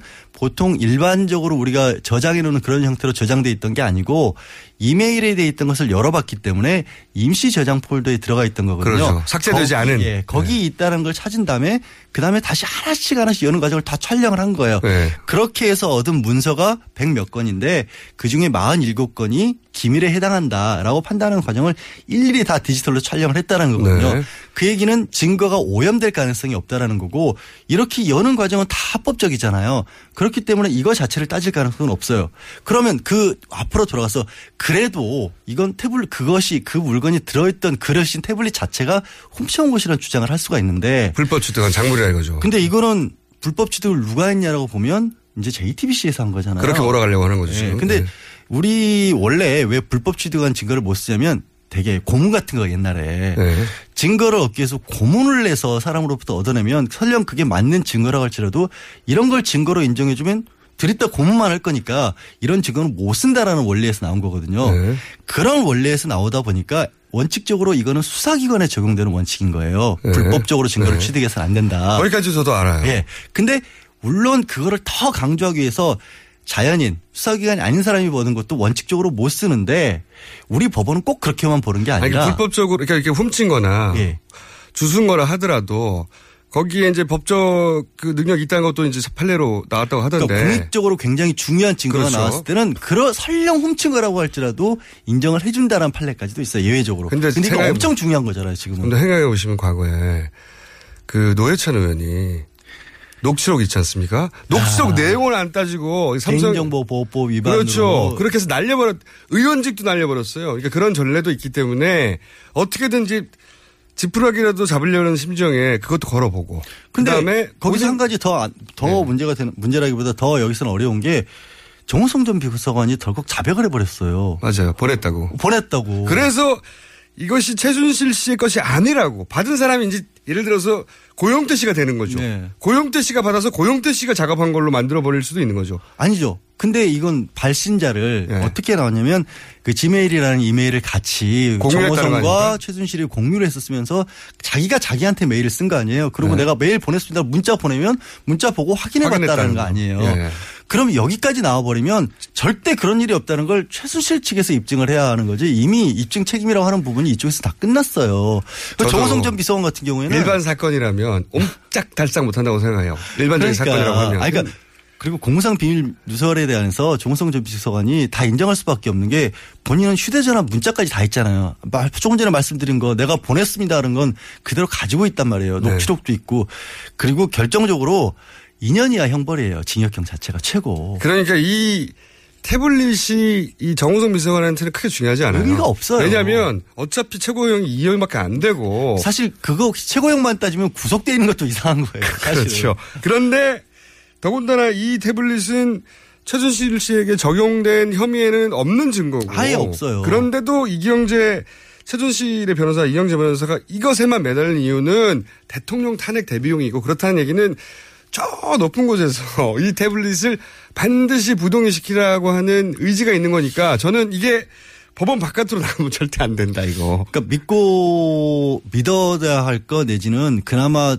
공격할 만한 거리가 아마 이거밖에 없기 때문에 여기에 매달리는 게 아닌가 하는 생각이 들어요. 좀. 이거를 무너뜨리면 헌재 재판 판결을 흔들 수 있다고 생각합니다. 아니요, 저는 그렇게 안 봐요, 근데. 근데 이분들은 안 봐- 그렇게 믿는 것 같아요. 아, 아, 말씀드렸잖아요. 이거밖에 없으니까. 다툴 수 있는 게 이거. 나머지는 다 적법한 거잖아요. 휴대전화도 그렇고 안정보험 수첩도 그렇고 이번에 심지어 최순실이 본인 자필 들어가는 수첩까지 나와버렸기 때문에 다른 걸 어떻게 도저히 건드릴래야 건드릴 수가 네, 없어요. 이것이 이제 일반 상식에서야 변호사의 추론이고 저도 동의하는데 일반 상식으로만 이 사건을 보지 마시고요. 아니 제가 무슨 일반 상식이 법상식이 일반 상식이에요. 이 그리고 이제 태블릿이 밖으로 나가면 이런 건 무슨- 이런 건 있죠. 무슨 일이 일어납니다. 걱정하는 건 알겠는데 이런 건 있죠. 감정 신청을 하게 된다는 건 외부 기관에 맡긴다는 제 말이. 그겁니다. 일단 맡기게 되면 두세 달 걸려요. 그러면 그리고 그걸 동시에 이 대통령 탄핵 소추안을 대리인단이 최순실 재판 끝날 때까지는 기다려줘야 하는 거 아니냐라는 주장을 이미 펴기 네. 시작했거든요. 그거하고 맞아떨어지는 건 시간을 끌 수 있는 건 확실해 보여요. 그것도 그렇지만요. 이 태블릿 PC를 포렌식 하는 사람들이 이제 있을 거 아닙니까? 전문, 외부의 전문기관 쭉, 검찰이 예를 들어서 거래해왔던 포렌식 기관도 있을 것이고, 그럼 외부기관에 맡기잖아요? 많지는 않죠. 네, 뻔하죠. 몇 군데 있죠. 뻔하죠. 그러면은 그, 그 포렌식 기관들은 예를 들면 국정원도 거래하는데요. 근데 사본들이 다 있잖아요. 검찰에도 사본이 있고. 그래서 이걸 뒤바꾸기는 저는 현실적으로 불가능하고 다만 시간 끌기는 너무. 상식선에서 생각하지 마세요. 아, 나가면 안 된다, 이거. 절대로. 저는 강력 그래도 대한민국은 법이 지배하는 사회입니다. 저는 예. 예, 그 법을 지배하는 법관들을 지배하려고 했잖아요. 그래서 지금 난리가 났잖아요. 우리가 대통령까지 탄핵시키고 있지 않습니까? 자, 이렇게 티격태격 했는데 그만큼 태블릿 PC에 저쪽에서는 뭐 집중을 올인하고 하고 있어요. 있다는 거고 저는 도저히 이해가 안 간다는 입장입니다. 예, 저는 이해는 가요. 그래서 걱정이에요. 자, 어, 27일 날 게스트 중에 한 분입니다. 다른 분도 많이 나오는데 이번엔 뭐 별로 중요하지 않습니다. 잠깐 나왔다 들어가겠지만. 안 와, 안 와. 다음 주 수요일에 봐요, 그럼. 네. 지금까지 양지열 변호사였습니다. 네, 고맙습니다. 맛있어. 너무 맛있어. 와, 아삭거리는 소리 들려? 와, 진짜 맛있다. 이 김치 어디에서 샀어? 김치 어디서 샀냐면 화. 화 뭐? 무슨 김치라고? 그러니까 어디 김치냐면 바로 화. 뜸들이지 말고 빨리. 도대체 어디 김치야? 화통 김치. 화통 김치라고. 국내산 재료로 100% 자체 생산하는 화끈하게 통하는 화통 김치. 얼른 검색해서 사 먹어. 알고 싶었다. 주목받는 자리에서도 고요해질 수 있는 방법을. 속도를 높이는 이유와 천천히 달려야만 볼 수 있는 것들에 대해. 누구를 웃게 해야 하는지, 무엇과 손잡아야 하는지. 지금 당신은 되고 싶었던 당신인가? 나는 그렇다. 당신의 가장 찬란한 순간, 임팔라. Chevrolet, find new roads.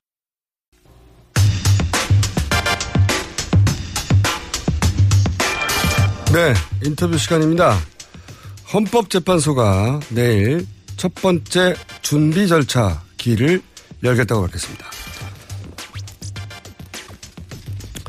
더불어서 박근혜 대통령이 제출한 답변서도 저희가 짚어볼 텐데 임지봉 서강대 법학전문대학 교수님 전화 연결됐습니다. 안녕하세요. 안녕하십니까. 네. 이게 재판을 안 받아보신 분들은 준비 절차 기일이 뭔지 모릅니다. 이게 뭔지 좀 예. 설명해 주십시오. 예, 양쪽 당사자의 주장 내용이나 증거 관계가 매우 복잡할 경우에 예. 예, 본 변론이 열리기 전에 재판부가 이 준비 절차를 통해서 양측의 주장과 증거를 예. 정리하고 어, 본 변론에서의 심리 계획을 수립하는 그러한 절차라고 보시면 되겠습니다. 양쪽에서 이제 나는 증인을 이 사람으로 데려나가겠다, 뭐 증거는 이걸 제출하겠다, 쭉 내놓지 않습니까? 예. 그렇습니다. 그래서 서로 보면서 나는 이거 인정 못해, 이거 빼달라, 뭐 이런 얘기도 하고. 그렇습니다. 본격적인 공판이 시작되기 전에 이제 준비를 하는 길인 거죠. 네. 예, 예. 어, 그 그럼- 첫날이 네. 22일이라는 겁니다. 그 첫날이 22일이라고 하면. 예. 근데 이제 워낙 지금 많은 사안들이 걸려있기 때문에 이 준비 길이 한 번으로 안 끝나, 안 끝나지 않겠습니까? 그럴 수도 아, 있죠. 좀, 아, 그렇죠. 네. 예. 한 2, 3회 정도 네. 어, 준비 절차 길이 잡힐 것으로 예상됩니다. 그러면 이게 공판이 시작되기도 전에 준비하는 데만 앞으로 또, 근데 준비길은 오늘 했다고 바로 내일 열지 않고 또 시간을 좀 줬다가 다시 잡지 않습니까? 그렇습니다. 예. 그럼 이것만 해도 좋기 두세 번이면 열흘 정도는 그냥 지나갈 수도 있는 거 아니겠습니까? 예, 그래서 네. 어, 준비 절차 기일을 끝내고 변론은 어, 내년 1월 네. 어, 초에 열릴 것으로 뭐 예상됩니다. 알겠습니다. 또 한 가지 여쭤보고 싶은 게, 그러니까 준비길이 했다는, 어, 어, 내일로 열린다는 게 이제 재판이 시작된 거라고 이제 파- 어, 생각하시는 분이 많은데 사실상 이걸 그냥 준비만 하는 거지 재판이 시작된 건 아니다. 이런 얘기고. 또 하나는, 어, 헌재에서 이제 특검이나 검찰 자료 좀 보겠다고 했더니, 어, 박근혜 대통령 쪽에서 안 된다고 이제 이의 신청을 했어요. 예. 이게 이 자료를 헌재가 보는 게 필- 필요하다고 보십니까? 어, 보는 게 필요하죠. 음. 여러 가지 그 형법상의 직권남용죄라든지 공무성 비밀누설죄, 강요죄 등의 위반과 관련해서는 네. 어, 검찰의 수사자료 또 특검의 수사자료 등 이 중요한 참조 자료가 되겠죠. 음, 그러니까 헌재에서 어, 검찰이 왜 이런 공소장을 작성했는지 뭐 예, 그쪽에서 어떤 근거를 가지고 했는지를 좀 자세히 들여다볼 수 있는 게 기회지 않습니까? 그렇습니다. 네. 그래서 저도 가면 좋을 것 같은데 이제 대통령 측에서 이의 신청을 해서 자료가 넘어가지 않고 있는데 이럴 경우에는 헌재가 특검을 직접 방문해서 볼 수도 있나요? 네, 그 원래 헌법재판소법 32조는 헌재가 국가기관 등에게 자료 제출을 요구할 수 있다고 하고 있고요. 다만 재판이나 수사 진행 중인 사건에 대해서는 그 재판이나 수- 수사에 방해가 될 수 있기 때문에 예외적으로 어, 자료 제출 요구를 할 수 없게 하고 있거든요. 네. 그렇기 때문에 헌법재판소가 어, 자료 제출을 하는 것이 재판이나 수사에 방해가 안 된다면 자료 제출 요구가 가능하다고 봐야 되는 것이죠. 음. 그리고 특히 헌재가 어, 특검 수사를 방해하지 않기 위해서 직접 특검 사무실을 방문해서 수사 자료를 열람하고 복사해 오는 것은 따라서 가능하다고 봐야 될 것입니다. 알겠습니다. 그러니까 특검 자료를 헌재가 보는 것은 재판 진행에 도움이 된다 이런 판단이신 거고 이제 그 다음으로 제가 여쭤볼 게 예. 헌재 관련된 뉴스들을 참 이해하기 쉽지 않기 때문에 저희가 교수님과 다시 연결한 건데 예. 그 대통령 쪽에서 이제 답변서를 냈지 않습니까? 답변서. 네. 예, 검찰에서 이제 이렇게 공소장을 내니까 이번에는 우리 입장이라고 답변서를 냈어요. 근데 이걸 보고 이, 이게 허술하다. 헌법을 제대로 이해한 거냐 이런 평들이 있긴 있는데 왜 그런지 좀 짚어주십시오. 예, 어, 탄핵 심판이라는 것은 형사재판이 아닙니다. 즉, 탄핵 심판이라는 것은 헌법 법률 위반 행위가 있으면 파면에 이르게 하는 일종의 징계 책임을 묻는 절차인 것이죠. 네. 그에 비해서 형사재판은 이 철저한 사실조사를 통해서 합리적인 의심을 넘어서는 고도의 입증 책임을 요하는 그러한 재판이기 때문에 시간이 많이 걸릴 수밖에 없습니다. 네. 근데 지금 어 대통령 측 대리인단은 이러한 탄핵 심판이라는 일종의 징계 절차의 답변서에 형사재판의 답변서를 제출한 그러한 형국이라고 보시면 되겠습니다. 그럼 무슨 의도로 이렇게 했겠느냐? 네. 탄핵 심판 그 답변서로 형사재판 답변서를 내는 그러한 엉뚱한 그러한 답변서를 제출함으로써 이 탄핵 심판을 형사재판처럼 끌고 가겠다. 형사재판처럼 끌고 가면 심리 기간이 지연될 수밖에 없으니까요. 그런 의도를 읽힙니다. 시간을 끌겠다는 그러니까 일부러 이렇게 작성했다는 거로 보시는 거죠? 예, 그런 의도가 있어 보입니다. 그러니까 말씀을 요약하면 대통령 자격이 있냐 없냐를 묻고 있는데 뭐 그때 얼마 썼어 뭐 이런 거 따지는 방식으로 대답을 했다는 거 아닙니까? 그렇습니다. 예. 그러니까 이게 이제 이게 제대로 알고 한 거냐라고 처음에 의심이 바보 같다 허술하다고 했는데 그것도 시간을 끌 의도해 이렇게 한 게 아니냐 이렇게 이제 해석들을 하는 거고요. 예. 그리고 이제 많이 거론된 그 언론에서 많이 거론한 문구 중에 하나가 개입을 했다 하더라도 개입 정도는 1%도 안 된다. 이 예, 문구도 예. 많이 거론됐어요. 예. 이걸 이제 어 한쪽에서는 1%라도 됐으면 이건 뭐 사실상 탄핵돼야 된다. 근데 이거는 형사재판 상에서 보자면 형량이 굉장히 적다. 예. 100%가 아니라 1%밖에 안 된다고 하면 일- 형량이 적다는 의미로 쓸 수 있지만 이렇게 자격이 있냐 없냐를 따질 때는 한 1%라도 하면 이건 자격이 없는 거지. 이렇게 따질 수 있다고 또 하는데 교수님은 예. 어떻게 보십니까? 그렇습니다. 형사재판에서는 1%다 그러면 이게 나중에 유죄가 되더라도 양형에 즉, 어, 그 처벌 수위를 어떤 식으로 할 것이냐 영향을 줄 수 있지만 징계 책임을 묻는 탄핵 재판에서는 1%가 아니라 0.001%라도 국민이 대통령으로 선출하지 않은 최순실 씨가 대통령의 국정 수행에 개입했고 대통령이 이를 허용했다면 대통령 자신이 헌법 1조의 국민주권 원리와 헌법 67조의 대의제 원리를 위반한 것이 됩니다. 그래서 답변서 이 부분은 사실은 대통령이 중대한 위헌 행위를 했음을 답변서에서 스스로 자백한 부분이라고까지 볼 수 있고요. 그렇군요. 따라서 헌법재판소가 꼭 눈여겨봐둬야 될 대목입니다. 음, 그러니까 이제 이분들이 자기들끼리 모여서 지금 말씀하신 시간을 끌 목적으로 형사재판처럼 논리 구성을 하다 보니까 자기 스스로 설득이 돼가지고 아, 이거 1%도 안 되는 거잖아. 자기께 자기가 빠진 주장을 한 겁니까? 말하자면? 그렇습니다. 예. 네. 그렇게 보입니다. 자, 어, 그, 그 전체적으로 이해가 갔고요. 예. 어, 또 한 가지 어, 논란이 되거나 사람들한테 왜 이런 말을 했지라고 의구심이 드는 부분은 뭐냐면 최순실과 친분이 있다는 이유로 최순실이 한 모든 행위를 어, 피청구인 대통령이죠. 대통령 책임으로 몰아간 거는 이제 제가 좀 어, 법률 용어를 부드럽게 이제 읽고 있는 중입니다. 좀 바꿔서. 예, 예. 최순실과 친하다고 전부 다 그 책임을 대통령한테 묻는 게 이게 연좌제 금지 아니냐. 조항에 위배되는 거 아니냐. 이거 굉장히 의아한 문구였어요. 예. 이게, 이게 맞는 주장입니까? 헌- 법적으로? 답변서 내용 중에 제가 볼 때는 가장 황당한 부분입니다.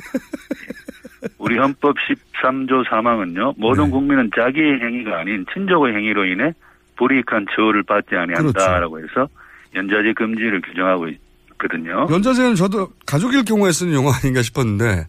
그- 그러니까 이건 뭐 최순실이 그럼 대통령이 친족이란 말이냐라는 반박이 나올 정도인데요. 네. 이것은 본 탄핵 소추의 본질을 호도하는 그런 말입니다. 왜냐하면 지금 국회가 최순실의 비리로 대통령을 탄핵한 것이 아니지 않습니까? 그렇죠. 국회가 어, 통과시킨 그 탄핵 소추서에 적힌 13가지 탄핵 소추 사유 모두 박근혜 대통령 자신의 중대한 위- 헌법 법률 위반에 관한 것들입니다. 최순실을 통해 드러난 박근혜 대통령의 책임을 묻고 있는 거죠. 예. 그렇죠. 예. 최순실의 책임을 물어서 박근혜 대통령을 탄핵 소추한 게 아닙니다. 박근혜 대통령의 헌법 법률 위반의 책임을 묻고 있는 것입니다. 이거는 그럼 뭐 어떻게 해서 왜 이런 문구를 넣었을까요? 어떻게 해석하십니까? 앞에 것들은 이해가 갔거든요. 예를 들어 시간을 끌려고 한다. 근데 그 논리에 집착하다 보니까 1%안 된다고 주장하면서 거꾸로 이 헌법재판소가 따지는 자격 유무를 따질 때는 문제가 되는 1%를 주장하게 됐다. 여기까지 이해가 가는데 연좌제는 무슨 이유에서 넣었을까요, 이게? 이번에 그 국정농단 비리는 순수히 최순실의 비리인 것이고 박근혜 대통령과는 어, 관련이 없는 거다. 박근혜 대통령 몰랐다. 뭐 이런 식으로 음, 어, 주장하기 위한 어, 포석이 아닐까 그런 생각을 합니다. 그런 정도로 생각하지 않는 한 이해가 안 가는 문구인 거죠, 이게. 예, 가장 황당한 부분입니다. 법을 다루시는 분들이 모르고 쓰, 쓰진 않았을 것 같은데. 예. 거꾸로 이 문구를 가지고 나중에 이제 보수단체나 이런 곳에서 주장하려고 하는 걸까요? 연좌제냐, 뭐 이러면서. 저도 잘 이해가 안 가는 거라서. 수, 그럴 수도 있겠죠. 그런데 연좌제 금지의 의미가 뭔지 조금만 생각해 보면. 그러니까요. 그리고 이번에 이 탄핵 소추가 대통령 자신의 책임에 대해서 어, 어, 탄핵을 제기한 것이라는 점을 생각해 보면 이것은 금방 깰 수 있는 그러한 주장인 것이죠. 알겠습니다. 오늘 한 가지만 더 여쭤보겠습니다. 앞으로 뭐 이 재판이 진행될 때마다 저희가 교수님 여러 번 연결할 것 같긴 한데 이제 이제 지금 현재 직무가 정지된 상태 대통령인데 대통령 이 직무 정지된 대통령에게 예를 들어서 강제로 지금은 이제 전혀 응하지 않고 있으니까요. 예. 그 여기서 강제 수사라는 게 구금을 의미하는 게 아니라 이제 본인이 원치 않더라도 뭐 그 특검이 가서 대질 신문을 한다든가 이런 거 의미일 텐데 그게 가능할까요? 법적으로? 가능합니다. 예. 가능합니까? 헌법 84조에서 대통령에게 행사상 특권을 부여하고 있는 것은 소추상의 특권입니다. 즉 소추 즉 기소할 수 없다는 것이죠. 재직 중인 대통령은 네. 기소할 수 없다는 것인데 이 방금 말씀하신 그런 강제 수사는 기소 전 단계인 수사 단계에서 이루어지는 것이고 그 수사의 주체인 특검이 필요하다고 생각하면 대통령에 대해서도 강제 수사를 할 수 있는 것이죠. 또 더욱이 그러한 형사사상의 특권을 재직 중인 대통령에게 부여한 이유는 대통령의 원활한 직무 수행을 보장하기 위한 것입니다. 네. 그런데 지금 현재 대통령 국회의 탄핵 소추 결의로 지금 헌법에 따라 권한 행사가 정지된 상태 아니겠습니까? 따라서 원활한 직무 수행 보장 이 원천적으로 불가능한 경우입니다. 즉 지금 하고 있는 직무 수행이 없지 않습니까? 그렇군요. 그렇기 때문에 그러한 헌법 84조의 형사상 특권이 이 적용되지 않는 경우라고 봐야 되는 것이고 따라서 어, 대통령이라 하더라도 강제 수사에 있어서까지 어떤 특권을 누리는 것은 아니라고 봐야 할 것입니다. 알겠습니다. 오늘 말씀 감사합니다. 예, 감사합니다. 네, 지금까지 임지봉 서강대 법학 전문대학원 교수였습니다.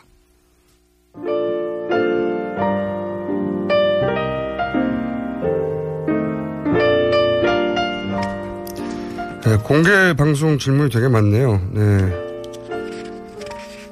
어, 반차를 이미 제출하신 분이군요. 네. 성급하신 거 아닙니까? 누가 나올지도 모르는데. 네. 공개 방송 너무하네요. 새벽에 가도 못 들어갈 수도 있다니. 글쎄, 그건 저희도 모른다니까요. 몇 분이 오실지 모르니까. 네, 근데 못 들어, 건물 안으로 못 들어오실, 어, 가능성은 제로입니다. 워낙 넓어요. 네. 건물 안에는 들어오는데 공개 홀에 못 들어갈 수 있다는 겁니다. 그 앞에 TV로 보실 수도 있고, 끝나면 이제 다 같이 만나는 거죠. 자, 공개방송 질문이 되게 많네요. 시간만 듣고 날짜를 못 들었어요. 12월 27일 화요일 상암동에 있는 TBS. 네.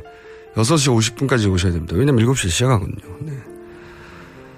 끝나면 이제 사진도 찍고 뭐 사인도 하고 뭐 으쌰으쌰 하겠죠. 네. 그때 저희 제작진도 모실 거고.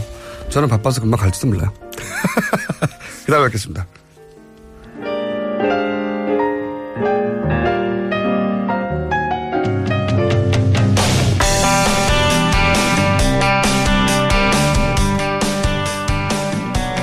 세월호 인양 작업이 결국 올해, 올해를 넘깁니다. 네. 세월호 유가족들은 3주기 전에는 꼭 인양됐으면 하- 당연히 그렇게 바라시고 계신데 왜 이렇게 늦어질, 늦어질까요? 네. 어, 세월호 특별조사위원회 상임위원 권영민 변호사 전화 연결해 보겠습니다. 안녕하세요, 변호사님. 아, 예, 안녕하세요. 네. 상임위원입니다. 그, 뭐, 야당 의원들도 가긴 갔는데, 그냥 그 밖에서 보기만 하고, 또 인양 업체 PT만 봐가지고는 뭐, 이게 뭐 잘 되고 있는 건또 같고, 판단이 참 어렵나 보더라고요. 예, 네. 그럴 수 있습니다. 네, 그래서 우선은 이제 총평부터 좀 들어봤으면 좋겠습니다. 인양 작업이, 어, 제대로 되고 있는 건지, 총평 먼저 좀 해 주십시오. 예. 수중 세월호 인양은 미수자 수습, 그 다음에 희생자 유품 수습, 그 다음에 세월호 참사의 중요한 증거를 확보한다는 그런 의미가 있습니다. 네. 해수부가 올 7월까지 인양하겠다고 약속을 했는데, 네. 현재 올해 인양에 실패해서 내년에 언제 인양될지 알 수 없는 상태입니다. 네. 그래서 정말 안타깝다라고 말씀드릴 수밖에 없고요. 저는 해수부가 인양 시기에 대해서 하도 거짓말을 많이 해서 음. 인양 의지나 인양 능력이 있는지 의문을 갖고 있습니다. 음, 의지가 있는지. 그러니까 해수분 정부는 의지가 있느냐. 그리고 예. 능력이 있느냐 부분은 아무래도 업체에 대해서 물어봐야 할 내용일 것 같은데. 예, 그런 이- 면도 있습니다. 그 지금 상하이 셀비지라고 하는 업체인데 이 업체가 인양할 만한 과연 능력이 있는가에 대한 의구심이 있다고 하시는 이유는 뭡니까?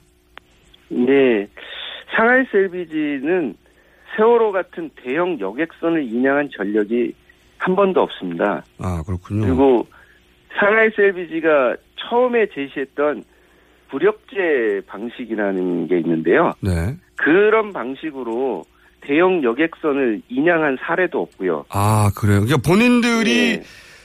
어, 이렇게 침몰한 대형선을 인양한 경력도 없지만 지금의 방식으로 본 업체뿐만 예. 아니라 전 세계적으로 이런 초대형 인양을 그런 방식으로 한 적도 없다. 그렇습니다. 검증된 방식이 아니라는 거네요. 예, 그렇죠. 그래서 과연 세- 상하이 셀비지가 세월호를 인양할 능력이 있는지 좀 의문스럽고요. 그 방식이 그리고 인양 방식이 맞는지도 의문스러운 거네요. 예, 그래서 최근에 인양 방식을 바꾼 바도 있고요. 음. 상하이 셀비지 스스로 바꿔 바꾼다고 한 게 있습니다.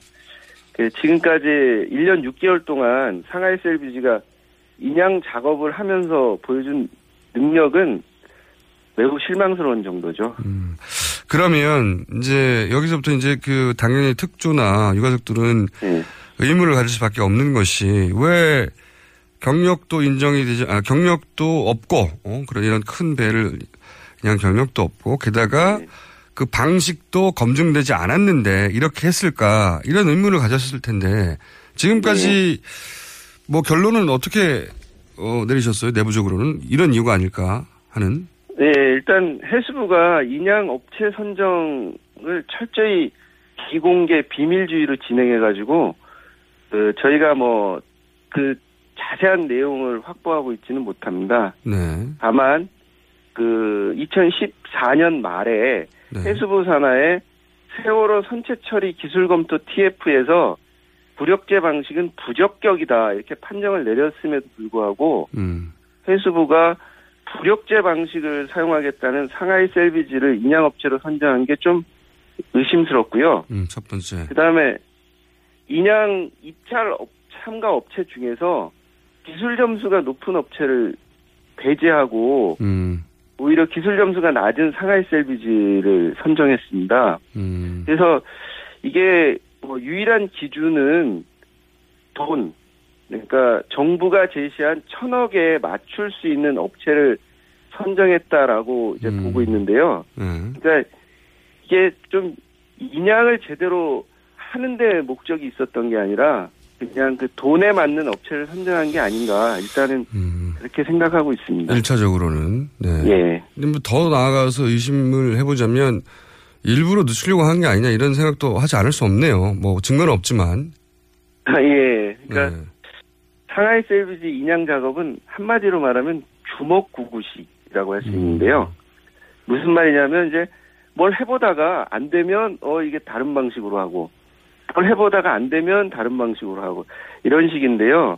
대표적으로는 그러니까 선미 아래 lifting beam 설치 작업이 네. 애초에 일주일 예정 작업이었는데요. 네. 실제로는 다섯 달이나 시간을 쓰다가 어허. 결국 작업 방식을 바꾸겠다 그랬거든요. 이게 원래 일주일 작업이라고 했던 거를 일주일이 아니라 5개월 했는데도 안 돼가지고 또 바꾸는.